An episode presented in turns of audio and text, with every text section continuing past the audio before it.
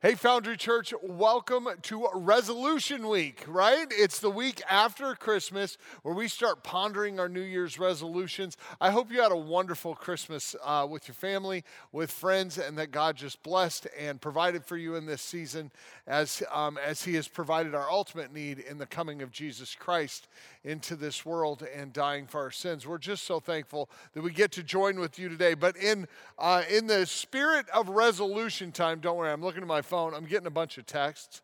That's not true.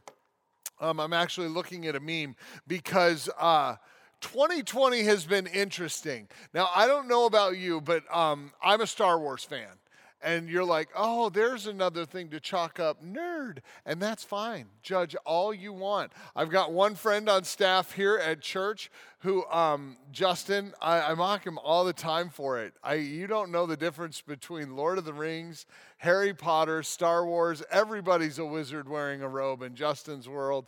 But um, yeah, when, you know, like, yeah, it just, it's, I don't even know how to say it. It's been an interesting run talking when you talk about Star Wars with Justin and you're like, a Jedi. And he's like, what? And I'm like, well, he's a little boy with a scar in his head and cast spells. No, it's not how it works. Um, so, anyways, Star Wars. Um, Star Wars has this epic moment in uh, in their third episode, which actually is the sixth because they started with the four, five, and six, and then they made the prequels after that. Um, which makes perfect sense to me as a dyslexic. I know you want me to get to the point, but I refuse. It's the week between Christmas. Um, so eh, there's this moment where Obi Wan Kenobi, the master Jedi who has trained young Anakin Skywalker to be a Jedi, they're special swordsmen in a galaxy far away a long time ago. And uh, he had trained him to be a Jedi, but Anakin turns to the dark side and he becomes Darth Vader.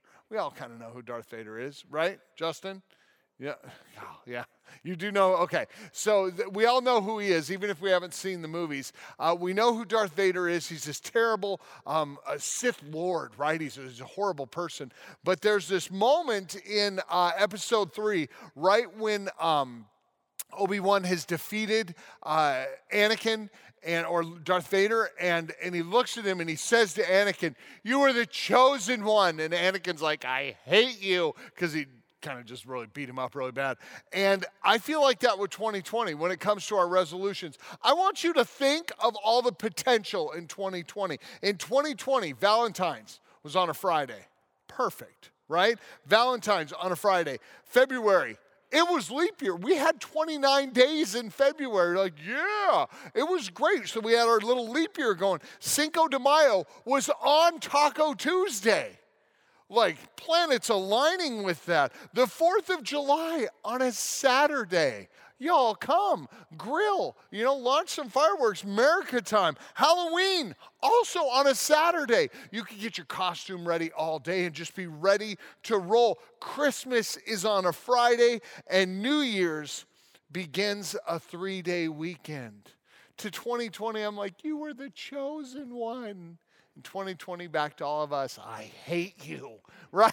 That's how it feels. It feels like 2020 is like, oh, thank you, mm, take that. Oh, it's been rough, but we're at resolution time. And I want to talk to you this week about that. I want to take a look at, um, at the idea of resolution. There is a piece of furniture in the White House. It's called the Resolute Desk. Now, the Resolute Desk, I want you to picture something with me. About, uh, let's, I think it was around 1850 or 1860. There was a whaling ship. I know those are super unpopular now, but there was a whaling ship in the Arctic, and they came across a ghost ship, an unmanned, abandoned ship creepy. And they go up and they notice nobody's on it. And it's a British man of war ship. It's the HMS Resolute, and it's totally deserted.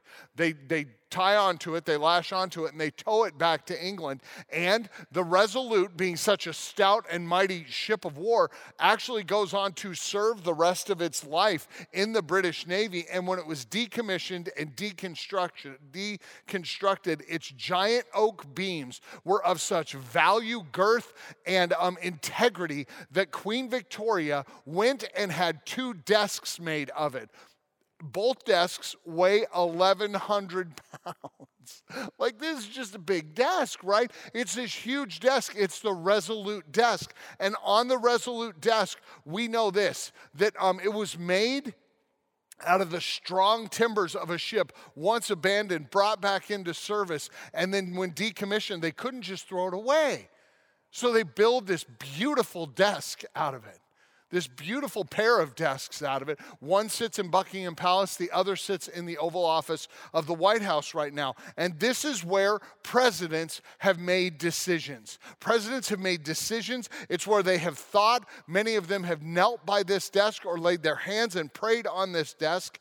Um, this is where important documents have been signed that are vital to our nation's uh, ability to thrive. Laws have been signed into, into law there. Everything going on around the president president has piled up on the Resolute desk. Actually, I have a really cool picture I want to show you. It's of JFK sitting at the Resolute desk. Check this out real quick.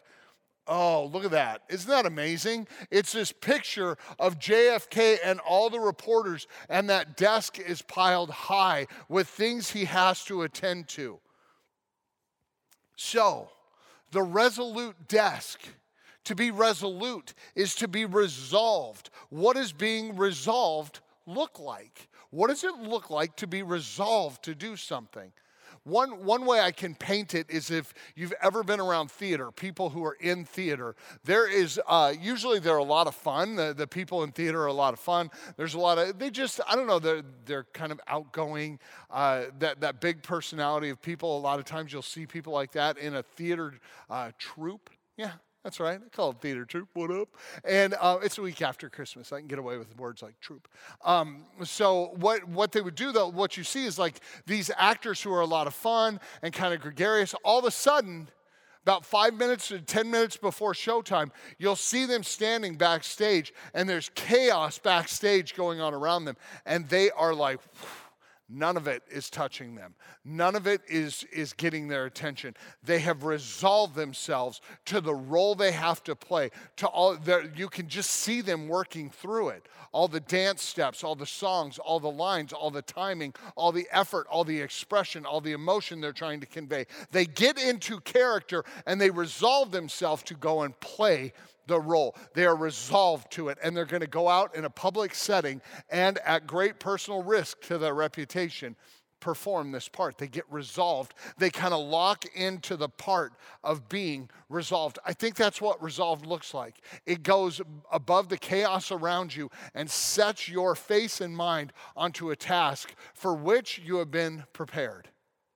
The prophet Isaiah uh, who told uh, us of a promised Savior hundreds of years before Christ was born, promised a shepherd king, a Savior who would be resolved in carrying out his task. He talked about this Savior, this Messiah, as one who would have a face resolved, set above the chaos around him, and not looking up. In Isaiah 50, verse 7, um, it says this And he prophesied that the servant Jesus would carry out the work that God had for him. These are the words of Isaiah chapter 50, verses 4 to 7. It says this The sovereign Lord has given me a well instructed tongue to know the word that sustains the weary. He wakens me morning by morning, wakens my ear to listen like one being instructed. The sovereign Lord has opened my ears. I have not been rebellious. I have not turned away. I offered my back to those who beat me, my cheeks to those who pull out my beard. I did not hide my face from mocking and spitting because the sovereign Lord helps me. I will not be disgraced. Therefore, I have set my face like flint, and I know I will not be put to shame. That is a prophetic scripture about the Messiah. Therefore, I have set my face like flint I like stone. I will not look away from this. I know I will not be put to shame. Even though these things happen, I know my glory will come, right? Isaiah prophesies this of the Messiah. Luke echoes this resolute image of Jesus Christ in saving his people. When the days drew near for him to be taken up, speaking of Jesus, he set his face to go towards Jerusalem. Like, like a ship at sea turns its nose into the wind and goes forward, Jesus set his face into the wind and walked towards Jerusalem, unbent and unbroken. Why? Why? Because he knew his time had come and it was going to be difficult. He set his face like flint. The obedience of going forward into Jerusalem the week before his crucifixion is actually in every way referred to as setting as being resolved or setting your face like flint. Jesus was resolved. He would not be swayed to the right or left. He was set like stone on his destination on his purpose and it would be so costly and such a trial and such darkness that he could not let the chaos around him absorb him. He had to set his face on the task at hand. In jerusalem jesus would face torture arrest, false accusations, and agonizing death, including scourging and a crucifixion. But with trust in God the Father to help and defend him before his enemies, Jesus walked there. Like, get that with me. He didn't get drugged to Jerusalem by choice. He went to the place where all those things would happen. He chose to go there. He set off firmly, unflinchingly, committed to finishing his mission, to being obedient completely. There would be no backing out. There would be no backing out when he set his face like flint and headed for Jerusalem. There would be no backward step. No enemy or accuser could deter him from his task. And what we know is this he was going to accomplish his purpose in spite of the chaos around him. He had set his face like flint. Can you imagine that task? Can you imagine for Jesus Christ what it was like lay, with that laying ahead of you and not looking back, how badly, just in his humanity, he would want to be like, I don't want this. This is going to be brutal. I don't want this. Of course, he didn't want it. Jesus was fully human while being fully God, which means this he experienced the torment and the dark night of the soul as he walked to the place where everything would seemingly come undone, where everything would feel like it imploded and all the hope and promise would die on a cross, where his life and his blood would be poured out and his body broken. He set his face to go do this. And here's the thing when we imagine and think of what it took for Jesus to set his face towards that task, to walk to Jerusalem, to endure it, we can realize the gravity, the weight of what Jesus had to do physically, emotionally. Have you ever been rejected? Oh man, it's the worst getting dumped. You hate it. Like, remember back in high school, it's like, it's over, and you're like, oh, but I love you so much, and your heart breaks. It's terrible. But think of what happened to Jesus. People loved him, they followed him. They cried out, Hosanna, the king has come. They adored him. And just a few days later, they shouted, Crucify him. They rejected him. They mocked him. They laughed at him. They spit on him. He knew this was coming. He was fully human. He would be rejected, flogged, murdered and alone. He would be completely alone, not just from humans. He went through all of that. But then, Psalm 22, he cries out, My God, my God, why have you forsaken me? Meaning that God turned his face away from his son. Why? Because the sin of the world was laid on Christ, and God is holy. There is no darkness in him. So when Christ bore our sin, the gravity and the weight of what happened is that God separated himself from God for a moment. And we can see and experience in our own imagination the horror of that moment. And here's the thing I want to go back to it. Jesus was resolved to do this, he was resolved to the task in front of him. And it's, it's amazing to me that he could be resolute like that. How could you be resolute like that? I would say this we're not, um, we're not super good at being resolute, right? Like, just think of it like, like you're, you're on vacation with your family and somebody's like, hey, if you'd like to come to a meeting tomorrow, we'll give you a $100 gift card and passes to this thing, and uh, we'll feed you guys a free free breakfast. And uh, just, just stay for a short presentation. And you're like, oh, timeshare. But it's a $100 gift card. And we get passes to that, you know, like, you know, for a day to Disney World. Oh my goodness. Are we going to a timeshare meeting? You're like, yeah, we're going. So you're like, okay, sign us up. So they sign you up for like, you know, the vacation club or the timeshare. And you're like, the next morning you get up and you look at your spouse and you're like, we are not buying another timeshare. Another? Right? So you're like, okay, we are set. We are resolved not to do this. 45 minutes into the meeting, you're flagging down a salesman. We'd like to get some points in this wonderful organization. Even though we feel resolved in the moment, we quickly falter with it. Don't we? I mean, maybe not you.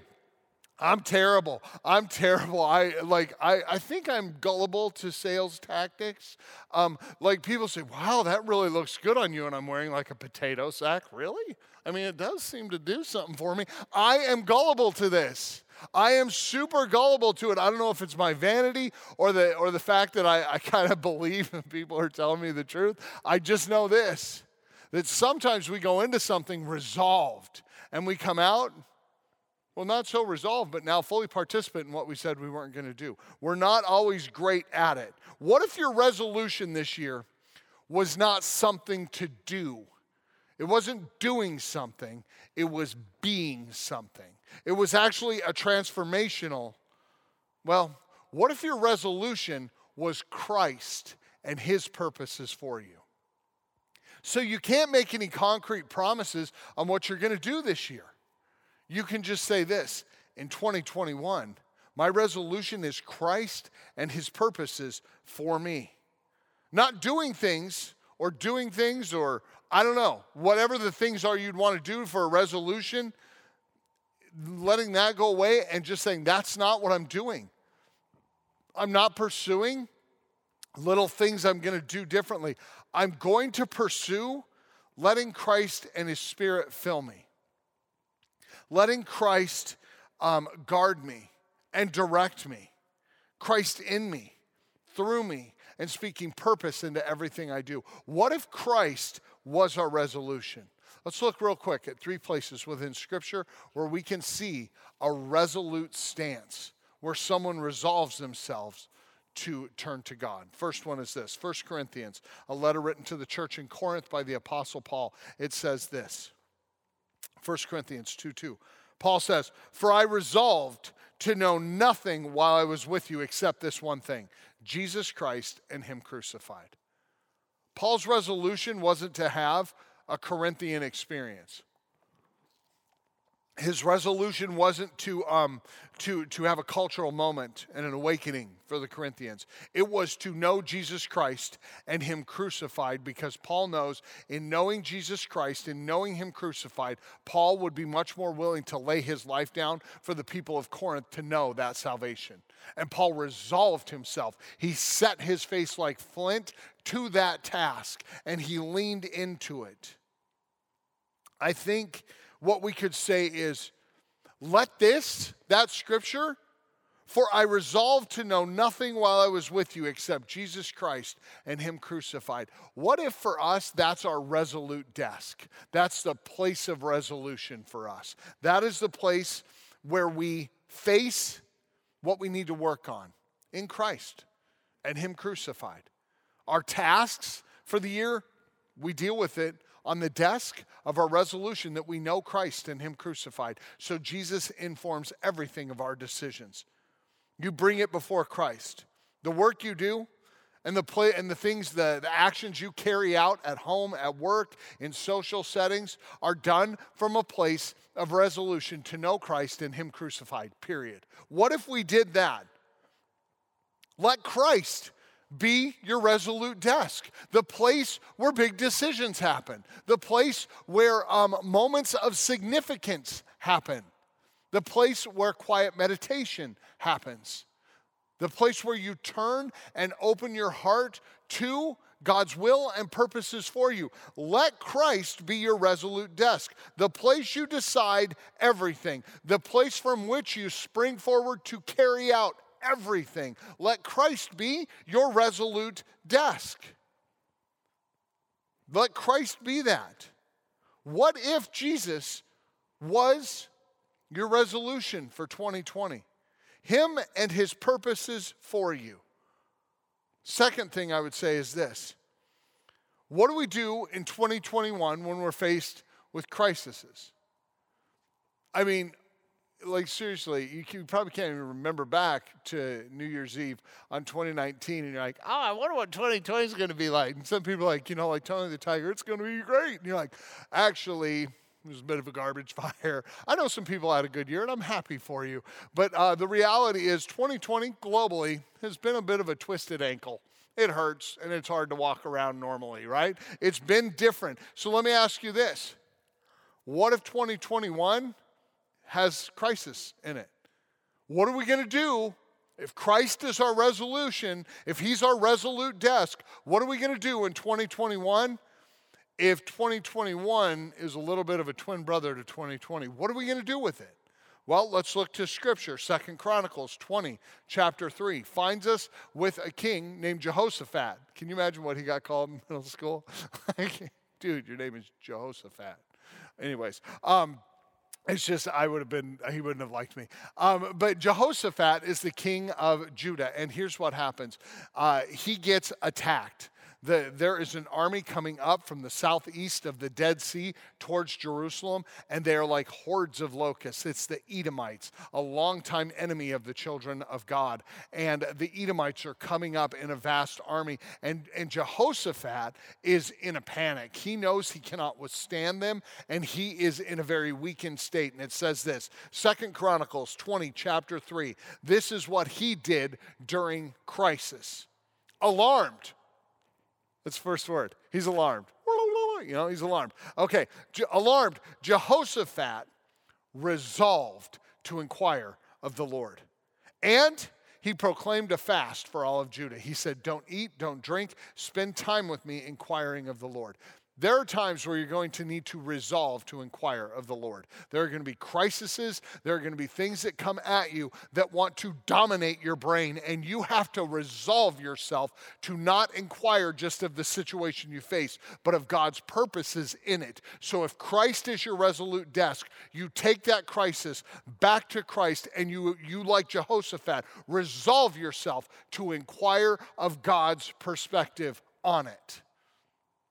Some of us will have bad diagnoses in 2021. We are going to lose things in 2021. Many of us will have a great year, but there is going to be hard crises. And if Christ is our resolution, that's where our crisis goes back to. Just like Jehoshaphat, it goes back to that. In the face of a terrifying enemy, who was bigger to him? He went to God and he resolved himself not to focus on the onslaught of the Edomites. He focused on God and what God had to say about it. So, what crisis may you face? We had no idea what was coming this year, right? Just no idea. But the fact is, God knew. We don't even know what tomorrow will bring. I mean, 2020 has just a couple days left, and you're like, you be nice. You just sit in your corner and end quietly, right? Nobody wants the last few days of 2020. You're like, let's just jump ahead, right? But what are we going to do with this? What could it be? Finance, health, government? What could it be? What's going to be the crisis? Think of something. Now, I want you to picture yourself going back to that desk like JFK with all those people around him and all the business and lay it on the desk. Lay it on the resolute desk, the Lord Jesus Christ. Put that thing on your resolution. And your resolution is Christ and his purposes for you. Lay it down there and say, Lord Jesus, I don't know what this crisis means, but I trust you and your purposes for me in it. How do I walk this road? How do I walk this road? Maybe you go to a bedroom and you kneel. Maybe you invite your family to spend time with you praying over something. Maybe you take a drive and you just talk to God as you drive down the road. What will you do? Get this, this is the kicker before you do everything else. Make your resolution Christ, which means He's first. When the crisis hits, He's first. and you inquire of the Lord what his purposes are in it. And if it's a big deal in your life, you inquire of the Lord and you ask friends and family, your church family, to inquire of the Lord on your behalf and give you wisdom. You go back to Christ. Last thing. Uh, well, I would say this just have a plan.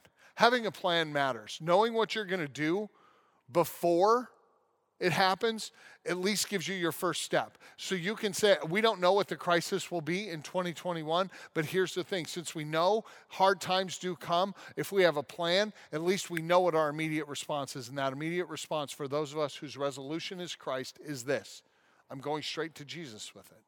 That's your first step. There's so much peace in that. Finally, what will we do if we're faced with temptation in 2021? Temptation. What do we do with that? Remember Daniel? We talked about him in the series Brave. We talked about him, and he was a teenager when uh, Babylon sacked Jerusalem in 586, about 586 years before Christ was born.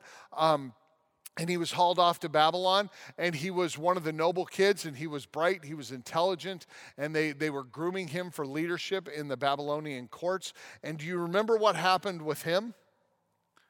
Well, here's what it says in Daniel 1 8.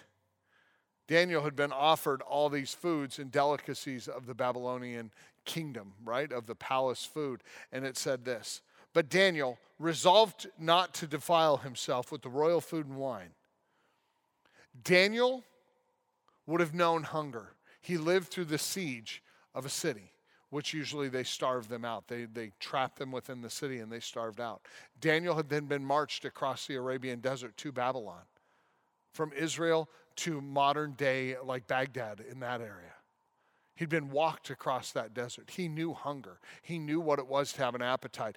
And the delicacies of the king, the meats, the breads, the wine, most of which had been poured out in libation or cooked in libation to a king, or uh, sorry, not a king, to an idol to the gods, the pagan gods of Babylon. And Daniel said, I will not defile myself. He resolved himself not to give in to the temptation. How hungry must he have been after a starvation lifestyle for so many years to see that before him and he said no i resolve he resolved not to defile himself with the royal food and wine and he asked the chief official for permission not to defile himself in this way so here's what I would say since Daniel set his face to God, he set his heart on God. And when his crisis came, he resolved not to break his relationship with God by giving in to something that would grieve the heart of God. So, what did he do? In being resolved, he went and he asked, Hey, can I be excused from that? He pulled himself back. So, when you face temptation, Satan will want to tell you, you can't. You can't resist this. And here's the terrible news He's right, you can't. But greater is He that is in me than He that is in the world. And since we know Satan is in this world and we know the Spirit of God lives in us, we were just offered the winning hand. We can win in this because Christ can. And if Christ is our resolution, our temptation goes to the resolution first. It lands on the desk of our life, the resolution of Christ, and we lay it down and we lay that temptation before Him. Sometimes we don't want to pray. I was just talking to Erica about this today. It was awesome. And she said there will be times where she's shopping for something and like she gets a little convicted about buying, I don't know what, whatever it was, but she said, I will literally, I just loved it because I, I, saw her do it. She goes, I'll be sitting there looking and I just feel like maybe I shouldn't do it. And she's like, I'll, I'll not make eye contact with God. Like, she'd be like, oh, come on. And like her head would go around and she was doing, I'm like, oh, you do that.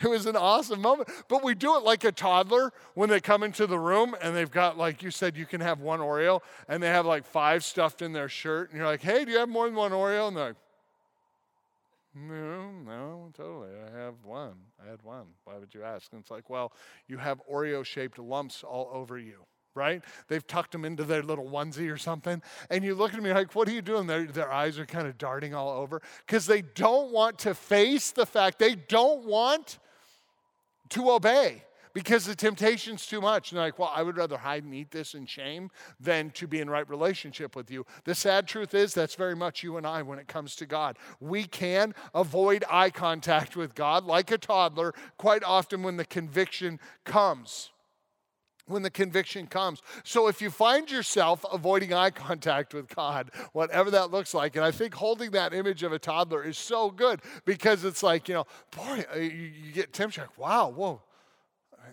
it's not like God would mind. I mean, and you start like, you can feel your eyes darting and moving. Lean in and go, wait a minute, this is that thing we talked about. I don't want a way out of this temptation. I want to give in. Lay that want before Christ. You won't want to, but do it. Be like, I don't even want to obey. There it is. That's pretty horrifying. That's my nature. Sin isn't what I do, it's who I am. And you can admit it, you can be honest. And it's a wonderful moment to lay it before Christ and experience the satisfaction of Him relieving the temptation. He does relieve the temptation. We want to hold on to things, but they are like a piece of hot steel in our hand. They're burning us and harming us. And when we let it go, the healing begins. And that's what we have to do. That's what we have to do. So here's some temptations you're going to face in 2021 comparison, jealousy, and anger. That it's just going to happen. It's going to happen. We're going to look around at the haves and have nots in this world. We're going to do our tallies and be like, I'm not happy because I don't have that, or I don't have this, or I'm not this or that. We're going to have that. We need to lay the temptation to live in that bitterness aside, and we need to lay it before Christ because there's nothing of Christ in that. And I'll be honest, friends, I, I struggle with that too. I mean, I told you uh, a number of weeks ago, back after hunting season, when I didn't get the deer I wanted and someone else got that deer, um, I was, I was mad. It's so lame.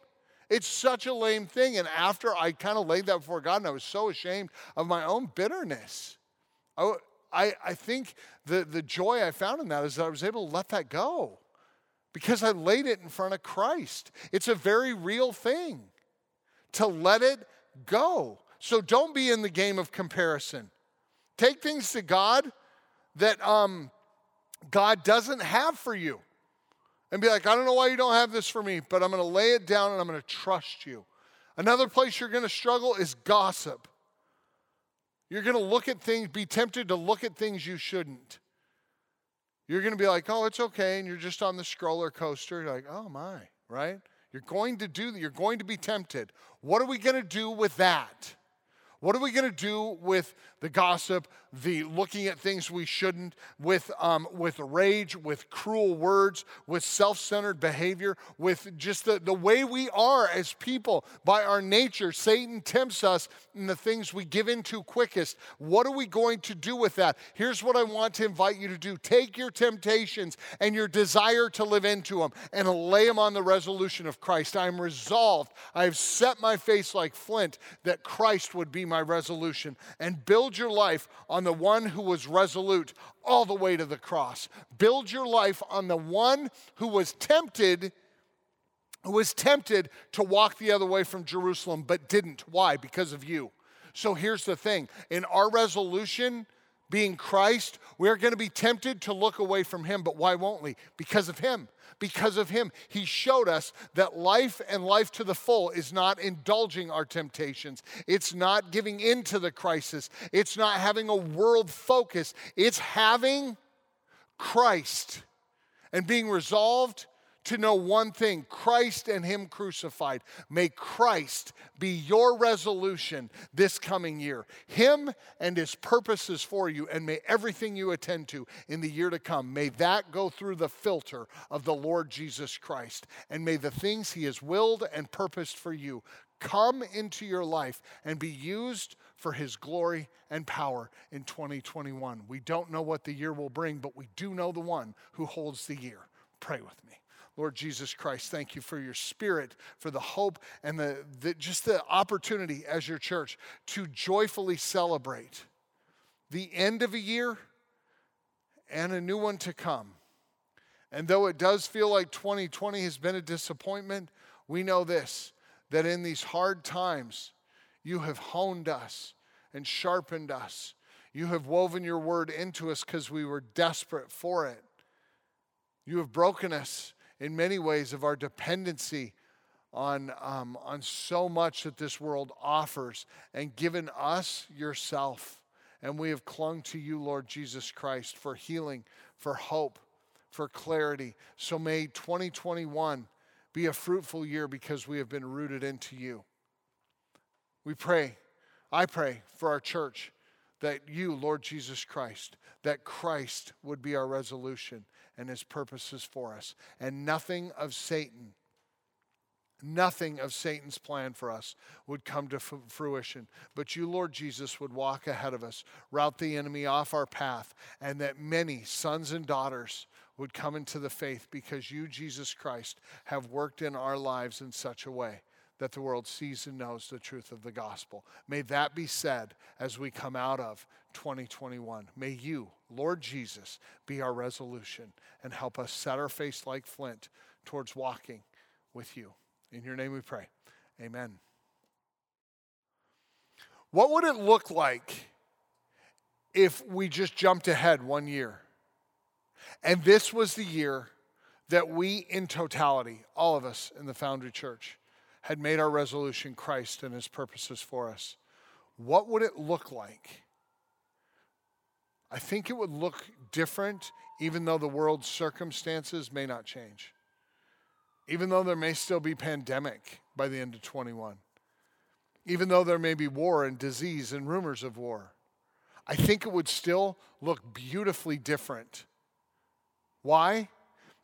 Because so many of us would have committed ourselves to Christ and his purposes for us. And we would have filtered everything through that. I think uh, the infighting on things would stop. I think gossip would die away tremendously. I think all the things that we do to break one another would find, um, find themselves strangely absent. And I find myself hopeful going into 2021, not because of politics, not because of vaccines.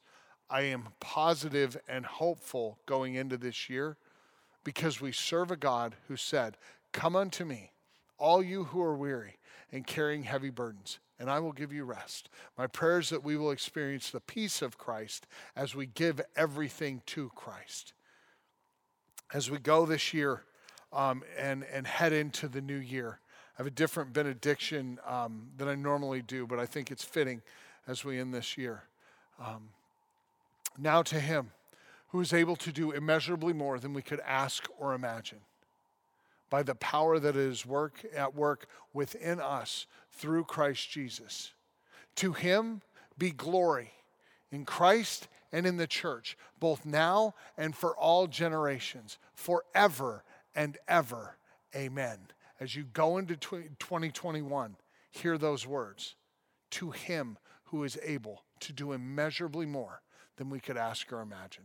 To him be glory. May your lives give glory to the one who died for you and has offered you himself and his presence as a place of peace in this life. Grace and peace. And may you have the happiest of New Year's.